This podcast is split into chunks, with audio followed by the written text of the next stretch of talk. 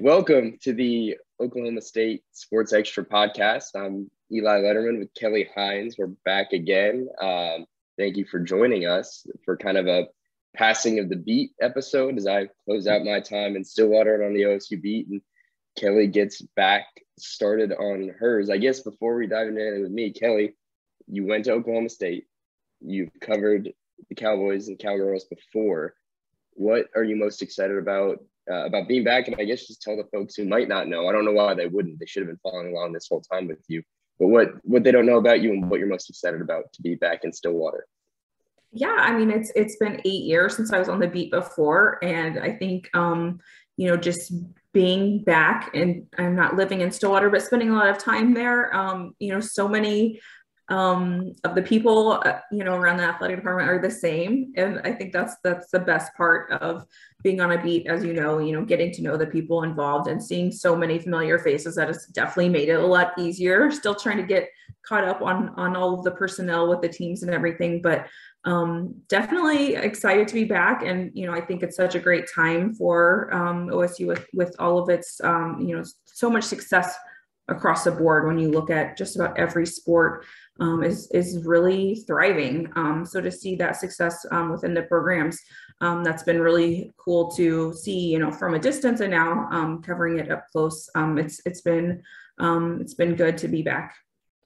Yeah, I think what I I mean I came onto the Oklahoma State beat total outsider uh, last August and and covered last year. And what I found among the things I found really interesting were all the connections like and ties. Like it's not just a football coach who's been around; it's Mike Gundy who has been there since he got to Oklahoma State in 1986 and and his is, is there. Chad Weiberg, he came and went, but his blood is in Stillwater. Josh Holliday, there's a whole lineage there. So all those ties seem ties seem to really run through things more so than you know even other schools uh, in Stillwater, and I found that really interesting. But to your point about it being an interesting time, it's like there's there's the new and the old. Where, where Chad Weiberg, for instance, is a someone who dates back all the way to the 90s in Stillwater, but he's kind of that the new face of Oklahoma State athletics. You've got President Kayse Shrum.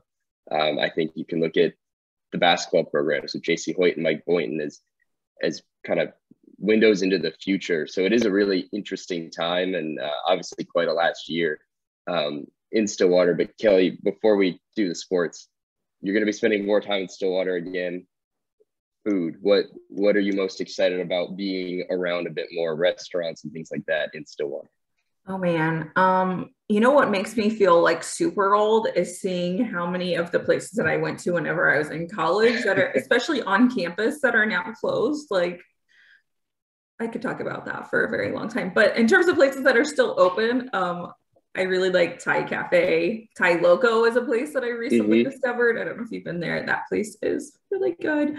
Um, I could eat dirty curdies every day. Um, probably not the healthiest thing, but we um, are split on the dirty. Cur- I like I am a fan, a hot dog guy. Of course, I ate hot dogs from the curdy shop, but I never went for the full dirty curdy with what cream cheese, a potato chip. What am I missing? Chili.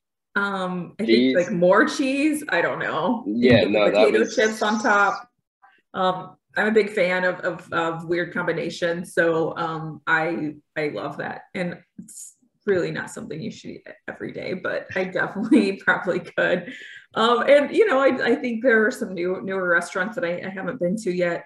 Um, definitely excited to spend time in Stillwater, and I really enjoy eating. And um, Barn Cokes those are, you know, that's a thing for me. Um, I every time I go to Stillwater, I need to have a barn coke, and it just makes the day so much better. So yeah, lots of good places, and and I think people kind of dismiss college towns as being college towns, but Stillwater has so many great places. I know it's more than a college town, but yeah, really a great collection of restaurants, and I'm gonna hit up all of them. It's exciting. Well, I mean, I, I'll say this: all due respect to the Shack, I enjoy their hot dogs. I've enjoyed many of their hot dogs, but not even on my latest night on the strip. I don't know if I could have gone for a, a full curdy dog. I just don't think I could have done it.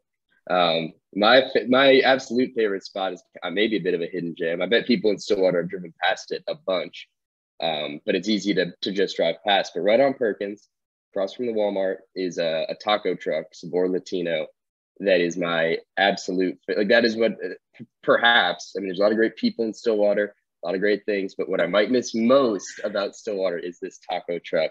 Um, that if you haven't tried it yet, you must. Kelly, that, that's okay. going to be one of my first assignments to you. Okay. Um, it's the real deal. Okay. It is and very I mean, much so the real deal. If you're going to deal with all of the construction on Perkins, you might as well get through it with a taco. All that Perkins construction would be better with like some asada tacos. I, I think that is for sure. But the construction might make it make you wonder if it's all worth it. Uh, I mean, if, if the tacos are really good, it's worth it. That's a fair point. That's fair. I I'm gonna be I, that'll be my pullback among a few others to Stillwater. It's those tacos. I'm gonna ha- have to get back. Um, but you're headed onto the OU beat. It's kind of the summertime, or excuse me, the OSU beat. That was a bit of a, a slip there. Um, the OSU beat in, in it's the summertime, which is kind of a quiet time. Uh, we, we never quite know. I mean, a month from now, last year is when OU and Texas split from the Big 12, and a quiet time turned into a not so quiet time. So, knock on wood, I don't want to um, give us a heftier workload than we've already got. But uh, it's a quiet time, and we're going into we're kind of in between, you know, the end of one sports year in Stillwater and the beginning of the next. So I think before we look ahead, we got to look back. Um, and so if you, you think back to last August, that's when I got here, and you know that Oklahoma State team. I think the only people uh, who who thought you know and were saying Big 12 championship worthy team were were Mike Gundy, were were some of those players on that team and then there they were. They took us on that ride, and, and you've got some historical context on OSU. I I was there for the one year, but um, for them to have the team they had, and then to get through November, which I know is like the month for Oklahoma State, where good seasons have often gone to die. Um, for them to get through that month, to have the stumble in Arlington um, in the Big 12 title game, but then to go to the Fiesta Bowl and, and beat Notre Dame in a big way, I guess, you know, in a sense, you've seen a lot of Oklahoma State teams trip up in November. For them to finish oh, that yeah. out, what does that tell you about, I guess, where they were last year, and maybe again, I, I look forward to the future. Yeah, I mean, just um, having you know been able to watch a lot of those games, um, you know, just seeing, uh, you know, really just how enjoyable of a season it was. Like you know you didn't even have to be a fan to really enjoy um, you know the way that that team played and i think so much of that um, at least you know from whatever I, I what i saw was you know the confidence that spencer sanders had in himself and in in the offense and obviously the defense was good too but i think you know you he kind of was the face of the team in a, in a lot of ways. And just seeing his belief that you know and he still has that. I mean obviously that wasn't just a one season thing but seeing him you know have that confidence to go out and win games and then seeing them do that that you know really was striking to me because i've, I've you know i've seen a lot of good osu teams um, like you mentioned trip up in november or have confidence and not be able to follow through. And just to be able to see them you know have that really great season. And you know just with a lot of you know pieces back you just felt like you know they're they're setting the stage for for what could be another good season. So um you know really impressive what to see the, you know all of the accomplishments that they they had and and you know to see guys like Malcolm Rodriguez you know really shine on defense you know and anytime there's a, a somewhat local tie that you know once guys you know we we knew of when they were in high school that always makes it more enjoyable. Um and I think just the excitement around the team. It just reminded me a lot of, of 2011, which was a season that I covered. Um, you know, obviously that that was another really good year with a lot of really fun to watch players. It just kind of reminded me of that because you know there you just when when a team is having that sort of season, you see a lot more orange even here in Tulsa. You see, yeah. you know, more people are talking about OSU, and it just to have that um, sort of season, I, I think that was um, great for the university. And, and those are the types of seasons that you know anytime there's a good season enrollment is up you know it just becomes more of a, a talking point for a lot of people who maybe weren't connected to it before. Yeah i think uh, the day after the festival i wrote a story whether it was the headline or the nut graph was about this was gundy's tightest team. They were really close. And it was a group of guys who i mean you had your malcolm rodriguez's devin harper. I mean the, the safeties group was a cast of characters in its own right. And you, it was a really tight group. And I think that was probably part of the secret sauce, but also you can see how much they enjoyed that ride. And so it was a special team. And you mentioned 2011, that was something of a springboard. And I think Oklahoma State, at least the feeling there, and certainly if you ask Mike Gundy, is that last year has to be a springboard for them, particularly at this time where the Big 12 is, is shifting and college football together is shifting. It's an opportunity for Oklahoma State to take advantage, and they have to. Um, but this offseason, you know, they they lose a lot of the guys from that team just due to graduation, the draft.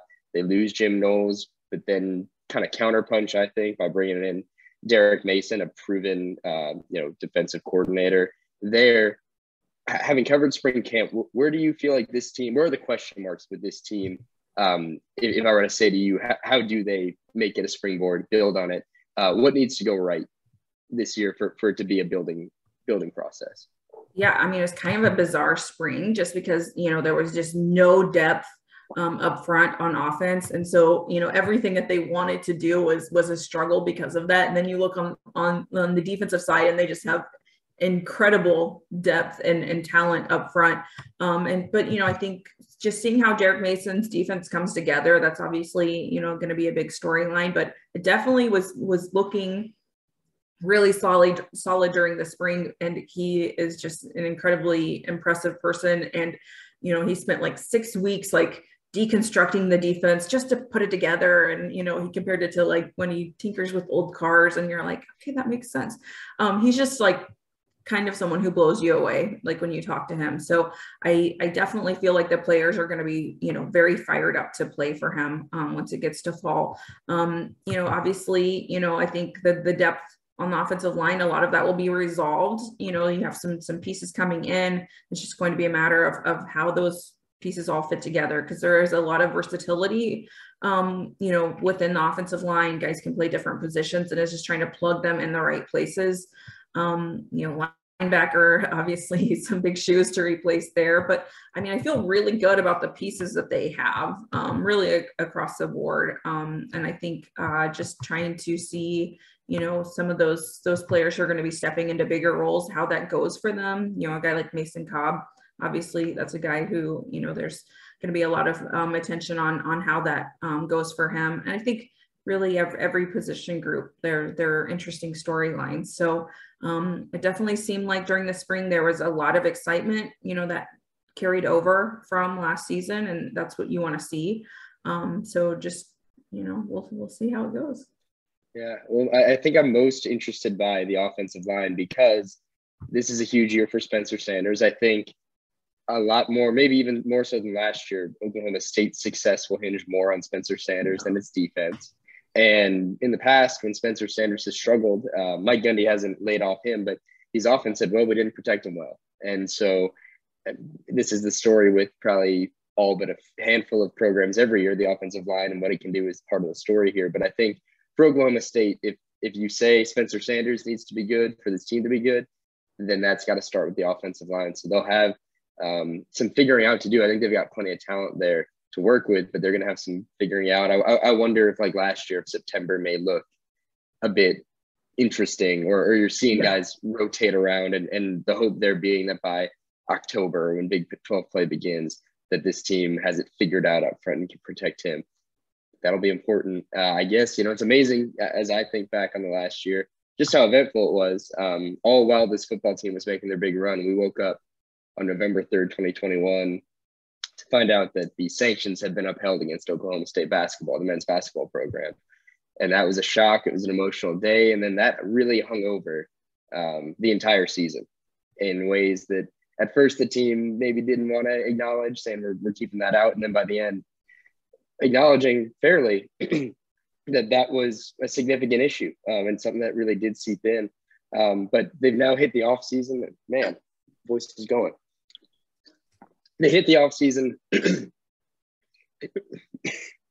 you gonna be okay?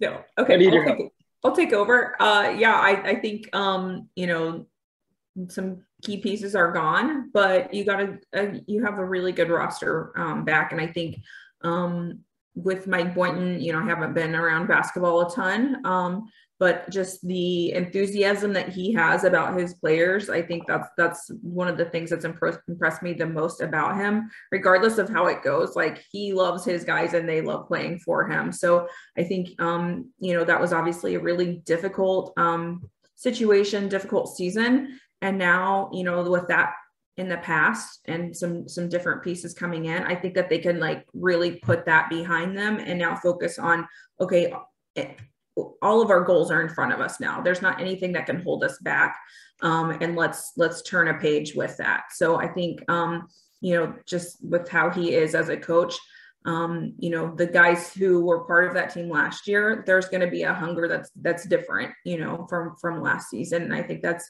kind of what I'm looking forward to, you know, in addition to, you know, it's just different kind of with basketball because you you have, you know, a little bit more face time with with each player and you kind of can get to know them in a different way than with football. Um, and I'm really looking forward to. Um, I know basketball season is still a ways off, but um, I always look forward to basketball season for that reason because you you kind of get to know the personalities a little bit more um, and you know just figuring out all of them. Um, obviously you've done a lot of uh, great stories about you know the guys who, who have been on the team but you know in terms of the new ones you know just figuring them out and finding their stories. Like i love that aspect of, of being a beat writer. So um, you know we have got a, a, ways until then but um, i'm definitely very excited to, to see how this basketball team comes together. Thank you for the save there Kelly, where full disclosure, I'm in the final stages of a COVID isolation. Um, but with my gosh, man, it's man, back. It's back. Use some with um, you know, last season they didn't really get the chance to build on the Cade Cunningham year, which would have been looked upon as like, all right, we have the number one pick. Now let's go to the moon from there. And it didn't happen for a number of reasons. Maybe it never you know, I, I, think there's questions at least, you know, would that have happened with or without the sanctions? But that was the reality. Uh, but this is a big year, I think, for them. I think the expectation has to be going in um, that they've got to make the tournament uh, or at least be there uh, in at the end of the season. And so uh, it should make for a good one. And speaking of building, Jacie Hoyt, uh, new women's basketball coach, that's kind of a the start of a new era and probably um, it was probably it's time for probably a, cha- a change there and a new face um, and and I think it should, I would imagine, put some more more people in the seats um, at, at GIA next year, just people who are intrigued by what Jacie Hoyt's going to be able to bring. Yeah, and you know, I was that was I think my first um, time back to Stillwater on the beat was her introductory news conference, and she kind of reminds me of Mike Boynton, just like very enthusiastic, very passionate. And um, to anytime there's a coaching change, I think that there's going to be renewed excitement but I think she really um, kind of took that to another level um, with with her like own excitement. So, you know, she um on that day, you know, stood in front of like, you know, donors and and you know, select fans and different people who were there and was like, we need your help to to get this going. And I, I definitely think that um, you know, with with the players who decided to stay, um, and then the, the quite a few transfers coming in, you know, they have a chance to have success in the first season and the program I think is, is set up for her to be successful. Um, obviously, she's had success at other places. Um, I really felt like this was a good fit for her because she's from the region. She's coached in the Big 12. Um, she knew Chad Weiberg um, previously. It, it, just everything um, lined up for that to you know, at least on paper, be a great hire. Um, you just don't know how it's going to go from there. I mean, I anytime I cover an introductory news conference, I think about all of the introductory news conferences I've covered when when things did not go well from there. Um, so you just you can be easily impressed by someone on day one, but then you know you just don't know how it's going to go. So but i definitely feel like um, it's set up for her to be successful. And i she's obviously a good coach. She has good players on the team. Um, you know you're playing in a, in a great historic arena. Um, you have a good staff that you've compiled. I, I think everything is there. I think there's support from the university. I think really with every sport i think that that's um, really uh, one of the things that that's um, struck me, you know, being back on the beat is is how um, just you know the university the from president all the way down i feel like there's support there um, for athletics and and i don't know how much of that was there in the past but it just seems like it's there now and that's what matters so i, I feel like you know that's going to be really interesting to see how it goes in year one um, because it could go any number of ways, but sure. I, I feel like it could be good. Yeah, I think I think every program at Oklahoma State and every school that's going to remain in the Big Twelve kind of has a maybe a bit of a um, they're going to hit a juncture here where they they go one way or the other as things change. And but I do think with the women's basketball program, with Jacie Hoyt, uh, with the talent there is in this state in in women's basketball, and and now she's going to be competing with another kind of rebuilding, but you know, promising. They had a really promising first season with Jennie Baranczyk. The, the Sooners and Norman um, are, are on the rise, and I, I think it'd be amazing if five years from now we're looking at both of these coaches still in their jobs and to see what they built, and hopefully be building something pretty special. Um, we're probably not going to get to everyone here. We've got, I mean, the equestrian team, national champions. You've got a national champion in cross country and indoor track, or one of the other, Taylor Roe. Um, the tennis teams had great seasons, but we've only got so much time. So we'll go to, we'll, we'll close out with softball and baseball, the two big spring sports, um, who sort of, uh, at times this season, their seasons mirrored each other of some really high highs and during the regular season, some lows and, and fighting out of that. But it was Oklahoma State softball that that kind of kept it going and had that momentum all the way into June and their run here in Oklahoma City. Whereas baseball program, um, which at times this year, I mean, they rattled off some like 12 straight wins. They looked they looked like the Oklahoma team that would be in Omaha. Meanwhile, later today we'll be watching the Sooners there. Um, but but with the softball program, this was the the, the latest greatest year under Kenny Gajewski. Um, the furthest they've made it under him, they matched the the, the high win total. Um, and again, you know, in in year seven for him, it was another sign of progress uh, as they I don't know about it's it's a hard gap to close, but they're beginning to to at least get closer and closer to what Oklahoma is, uh, and that's pretty spectacular when when you consider where the program was when he took over. Yeah, and I think um, you know OSU has never had a women's team win an NCAA championship, but I feel like they're so close. It's just like a matter of time, you know. I think with tennis, and I mean, you could literally go down the list, but you know, especially with softball, where that program is now, just compared to where it was 15, 20 years ago. I mean, to be a contender um, when you've had to play in the same conference as, as OU, and and you're kind of you know overshadowed somewhat because of of what you know OU's been able to do, have have that sustained success um, I think it's been really fun to see uh, this OSU program um, just build and build and build to the point that you know they're they're almost there. You know they they've had that success and they've now they're able to get really good players.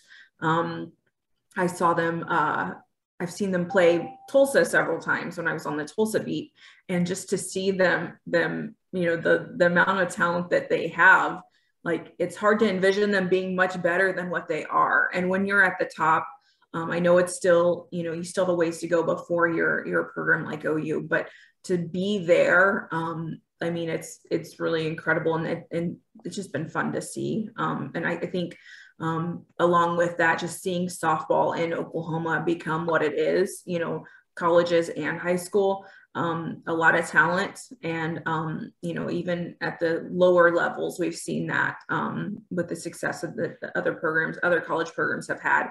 Um, I think that that has made it really enjoyable. If you're a softball fan, like Oklahoma, the state of Oklahoma is a great oh place God. to be. So You've I got- think that that's uh, it couldn't be better anywhere else. I know other states have good softball, but this is definitely the the best place where you can see a variety of teams have success. And OSU um, to have the program where it is now, it's been really impressive to see.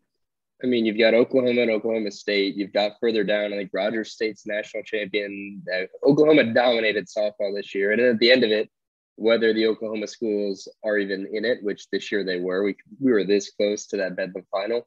You're going to have the College World Series in OKC. So if you are a softball fan, there's not a better place to be. Kelly, while I was in OKC, with the softball, you were enduring some very long nights at O'Brate Stadium, and you saw Oklahoma State close out to close out a season against clearly a, a pretty talented Arkansas team that is uh, still alive in Omaha. So that they didn't go out, they didn't get upset by a, a you know small school or anything. But I, I, think most people would probably register this Oklahoma State baseball season in the end as, as a disappointing finish. What was the, the vibe there at the end of of what they felt happened and, and where they felt like they're going to go from here.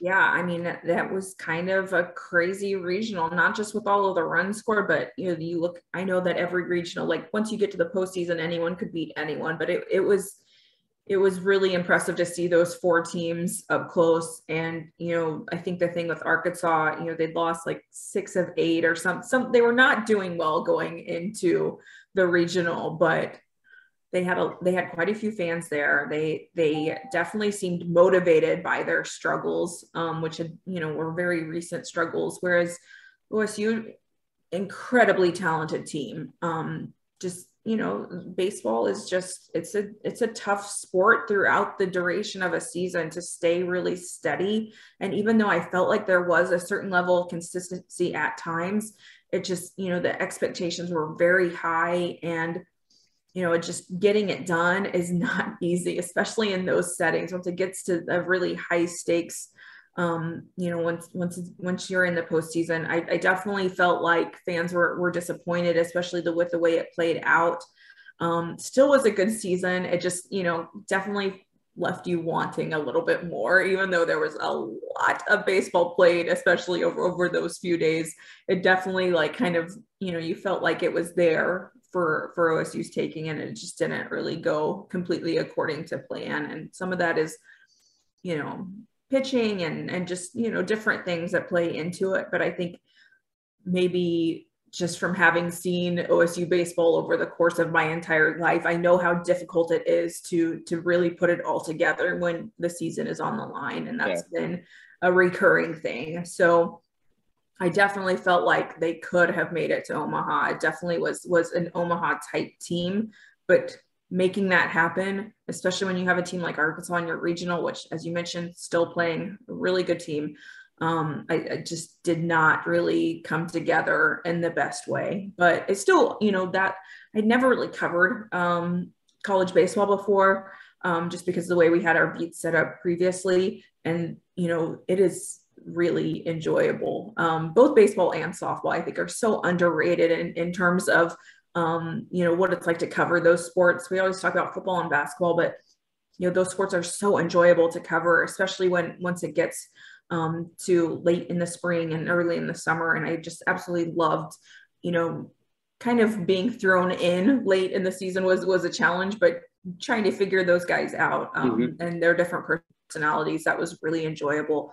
Um, and you know they they're obviously going to lose some talent but they had a lot of young players who I, I feel like they can um, they can build on this season.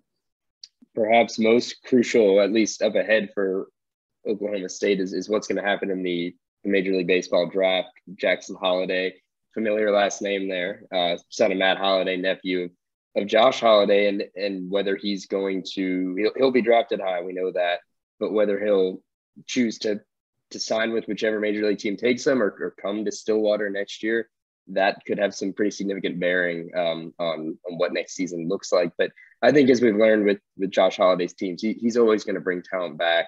They're going to be uh, competitive at the top of the Big 12, and then it just comes down to what they can do uh, when when we hit May and June. Uh, but Kelly, I think that wraps it up. I think we hit everything, uh, and if we haven't, I'm sure we'll hear about it. Um, so I, I, think that does it. We're, we're going to head out for some, both of us for some needed vacations and then we'll be back for Big 12 media days and the whole thing and, and it'll all start again. But I'm really, really excited to be passing off the beat to you if I had to pass it off to anybody. And I'm really thrilled to see what you're going to be doing in Stillwater. Well, thank you. Thank you. I feel like I have big shoes to fill. You did a really great job. I know it was it was a short time on the beat, but um, I know that you um, established relationships, and and now I'm gonna try to uh, step into those and, and carry it on. Just most importantly, I need you to make sure Marshall Scott's doing okay. He's yeah. that's that's my biggest concern is not being there. Is is Mr. Pistol's firing? As long as he's taken care of, we'll be good. Oh yeah, I'm sure he'll be fine. All right, folks. Well, thank you for listening. You can find us. Clearly, you found us somewhere if you've gotten to this point of the podcast, but uh, you can find us at TulsaWorld.com. And of course, all of our words there. Uh, podcast can also be found Spotify, Apple, uh, Google, anywhere you get your podcast. I'm sure you can find us. Uh, and thank you so much for listening. We'll see you next time.